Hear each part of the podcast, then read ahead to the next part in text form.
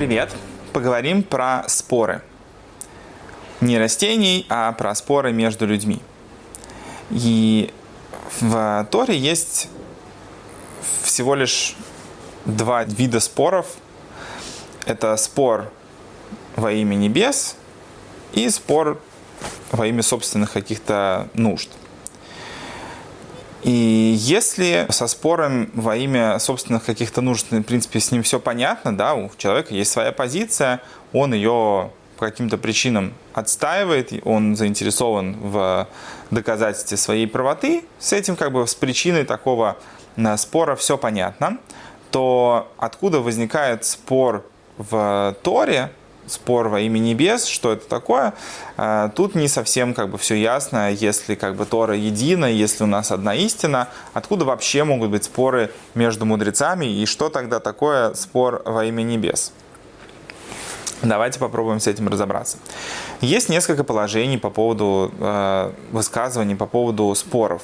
Э, есть высказывание, что спор, э, который во имя небес, он останется. Спор, который не во имя небес, а, не во имя истины, он исчезнет. По поводу этого высказывания есть разные мнения, как его понимать, что значит останется, что значит исчезнет. Э, одно из мнений говорит, что это значит, что спор, который во имя небес, то, что есть как бы каждая из его сторон, э, у нее какое-то есть свое мнение, а, этот спор останется – то есть он останется навсегда, эти позиции разные, которые на самом деле как бы вели человека к истине, то есть он таким образом видел истину э, и пытался как бы доказать своим оппонентам, что это истинное положение вещей. Если люди по-настоящему стремились к истине, то их мнения останутся и, и в будущем тоже. А те споры, которые не во имя небес, они будут быстро разрешены и будет э, выявлено, кто прав, а кто не прав. Другое мнение, которое э, обсуждает это, это высказывание, оно говорит немножко другой позиции. Оно говорит о том, что те стороны, которые участвуют в споре э, во имя небес, они обе останутся. То есть заслуживают э, своего существования, с ними ничего не случится. Те же люди, которые спорят не во имя небес, их э, ждут не самые хорошие последствия. Почему так? Дело в том, что сама по себе идея спора это ну, не самая хорошая история. Да? То есть, когда у нас возникает спор, когда у нас есть какое-то противоречие и различие, а, если мы смотрим на этот мир с позиции того, что у мира есть всего один создатель, и в мире не может быть другой истины, кроме как одна какая-то истина, тогда то, что у людей возникают разные взгляды на то, что происходит, говорит о том, что истины в данном случае как бы между ними прямо сейчас может быть нет. То есть, когда один человек утверждает, ну, если это, там опустить это все до каких-то совсем материалистических представлений, там, когда люди спорят о том, кто кому должен денег или там чья корова, понятно, что в таком споре кто-то прав, а кто-то не прав. Не бывает такого, что корова и одного человека, и другого, при том, что каждый из них утверждает, что она его. Да, она либо одному человеку принадлежит, либо другому. Ну, и либо она их совместное владение, но в любом случае кто-то из них не прав в том, что он утверждает. И такой спор, он создает пропасть между людьми.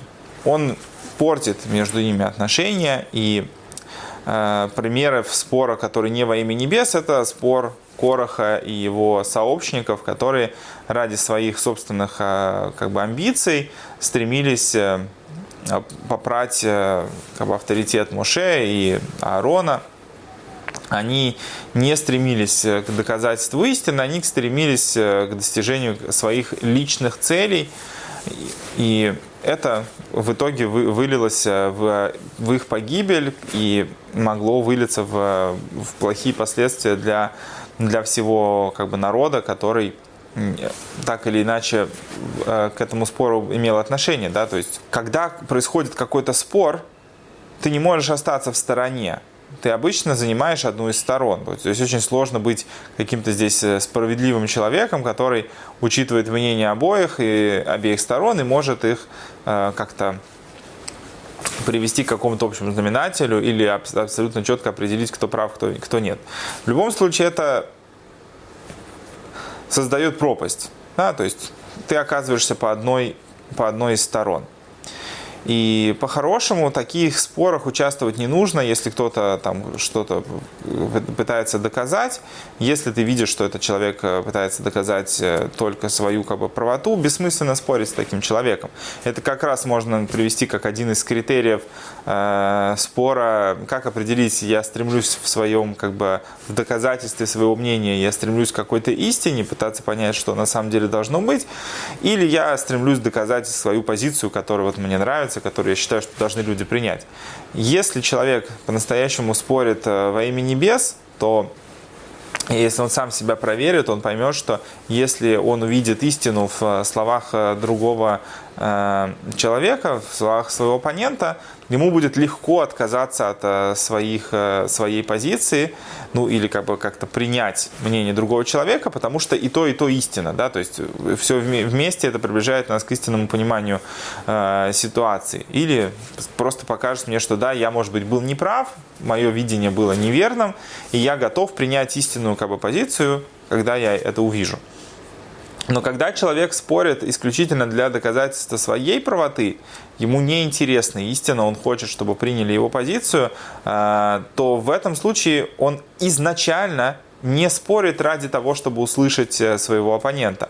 Он хочет доказать свою правоту. Ему не интересно, считает ли другой человек полностью противоположным образом от его позиции или не совсем, или частично, там на 30%, на 75%. Абсолютно это не имеет значения. Неважно, что тот будет человек говорить, красный или зеленый, если то, что ты утверждаешь, это черный или белый, тебе абсолютно не важно, про какой другой цвет говорит другой человек. Э, это как бы такой, как один из э, критериев, который может помочь человеку определить, к чему он вообще стремится в этом споре. И если за другого человека мы не можем решать, о чем он вообще говорит, к чему он стремится, это его как бы решение, это его свобода выбора, вот он решил нам что-то доказывать, мы не обязаны, в принципе, его слушать, он выступает в роли человека, который пытается навязать всем свое мнение.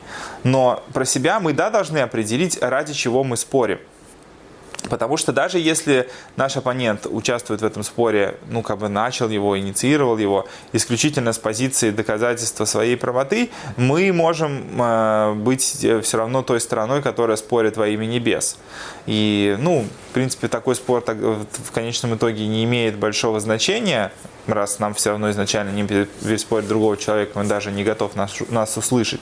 Но, по крайней мере, себя мы не уроним в том, что мы пытаемся сейчас а, разделить между людьми. Мы стремимся к истине. Если человек не готов а, вообще об этом спорить, можно просто выйти из этого спора и перестать в нем участвовать, потому что это абсолютно бессмысленно. И есть такие примеры, когда одна из сторон спорила во имя небес, а вторая нет. Это, например, как раз э, спор Короха и его общины. Почему он не называется спор Короха и спор Моше? Если они спорили друг с другом. Да, Корах утверждал, что он имеет право быть первосвященником, Моше утверждал, что Аарон совершенно справедливо назначен. А, почему же тогда не называется это спором Короха и Моше, а называется спором Короха и его приспешников?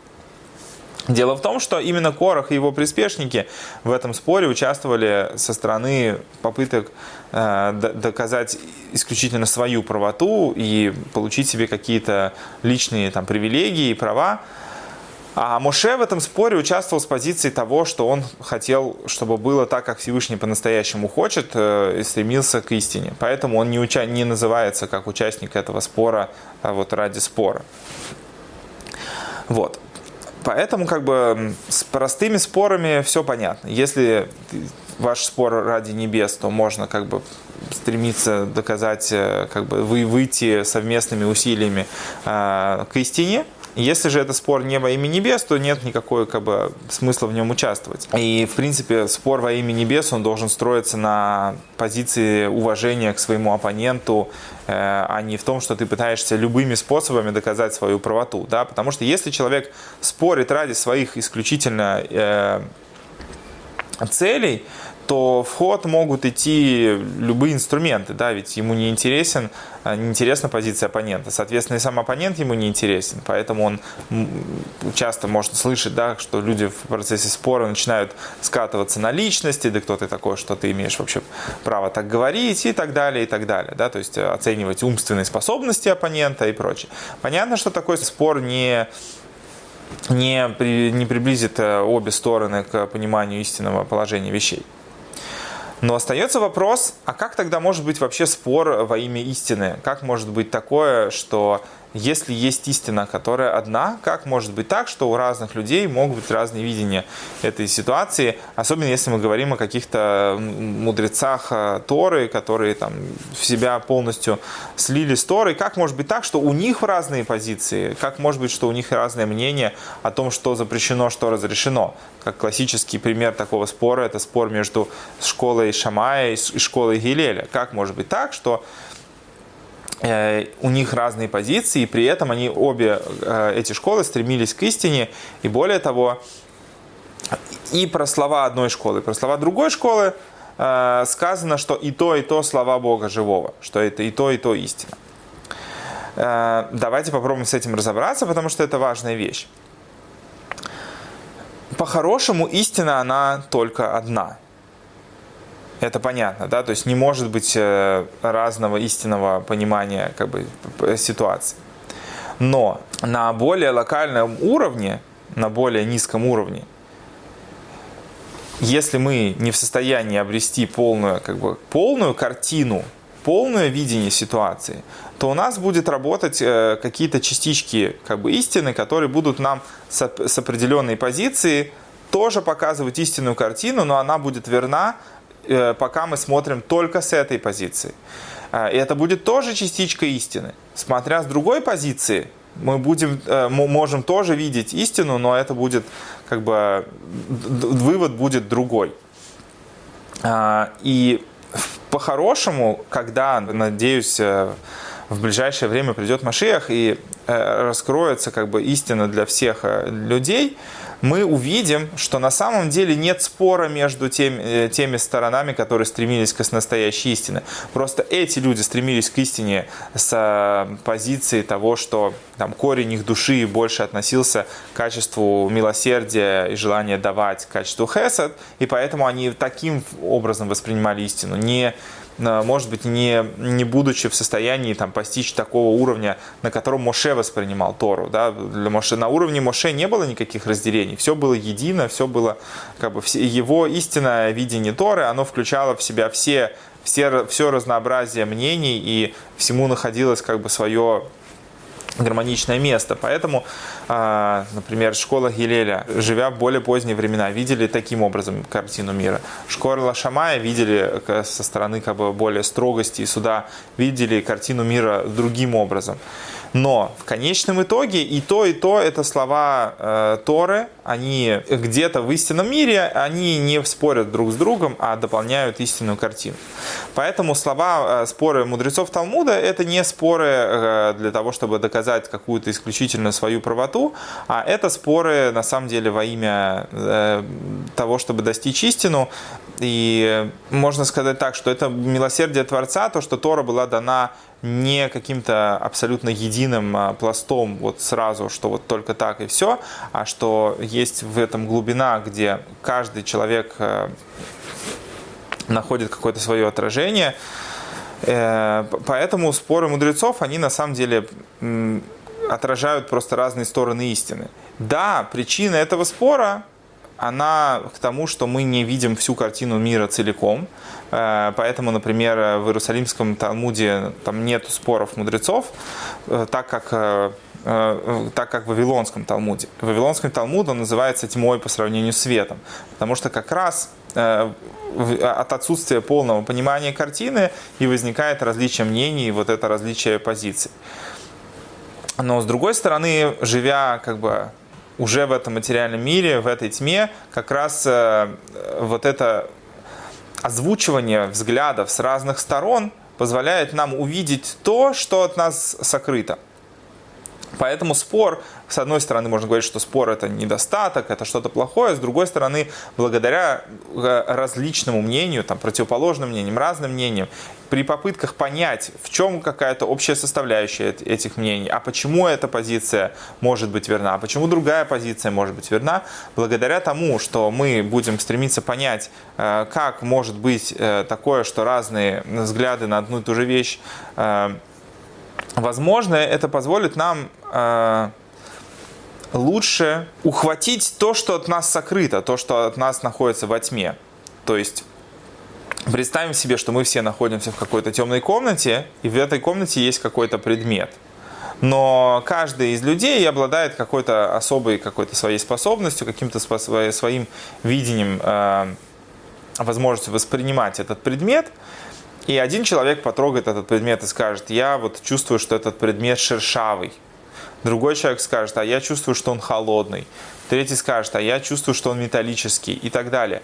Э, кто-то опишет, я, я могу описать его форму, его размеры, э, его какие-то качества и другие параметры.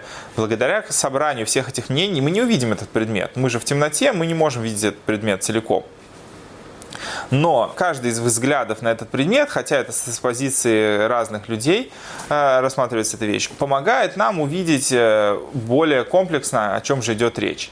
И, и поскольку истина в конечном итоге одна, но она вот, вот такая вот многогранная, поэтому она включает в себя и те, и те слова мудрецов, и когда придет Машех, с Божьей помощью мы сможем увидеть а, абсолютную истину, и вот эти споры, они, позиции спорящих во имя небес, они найдут каждое свое логическое э, место и обоснование. А споры между людей нужно стремиться их э, уменьшать, потому что в них нет ничего хорошего. Ну, когда споры идут ради каких-то своих собственных доказательств, нет смысла в этих спорах, потому что они только распаляют э, людей, это только больше разделяют между ними и ведут к взаимной вражде. Поэтому бессмысленно как бы участвовать э, в тех спорах, где люди не стремятся к осознанию правды и истины.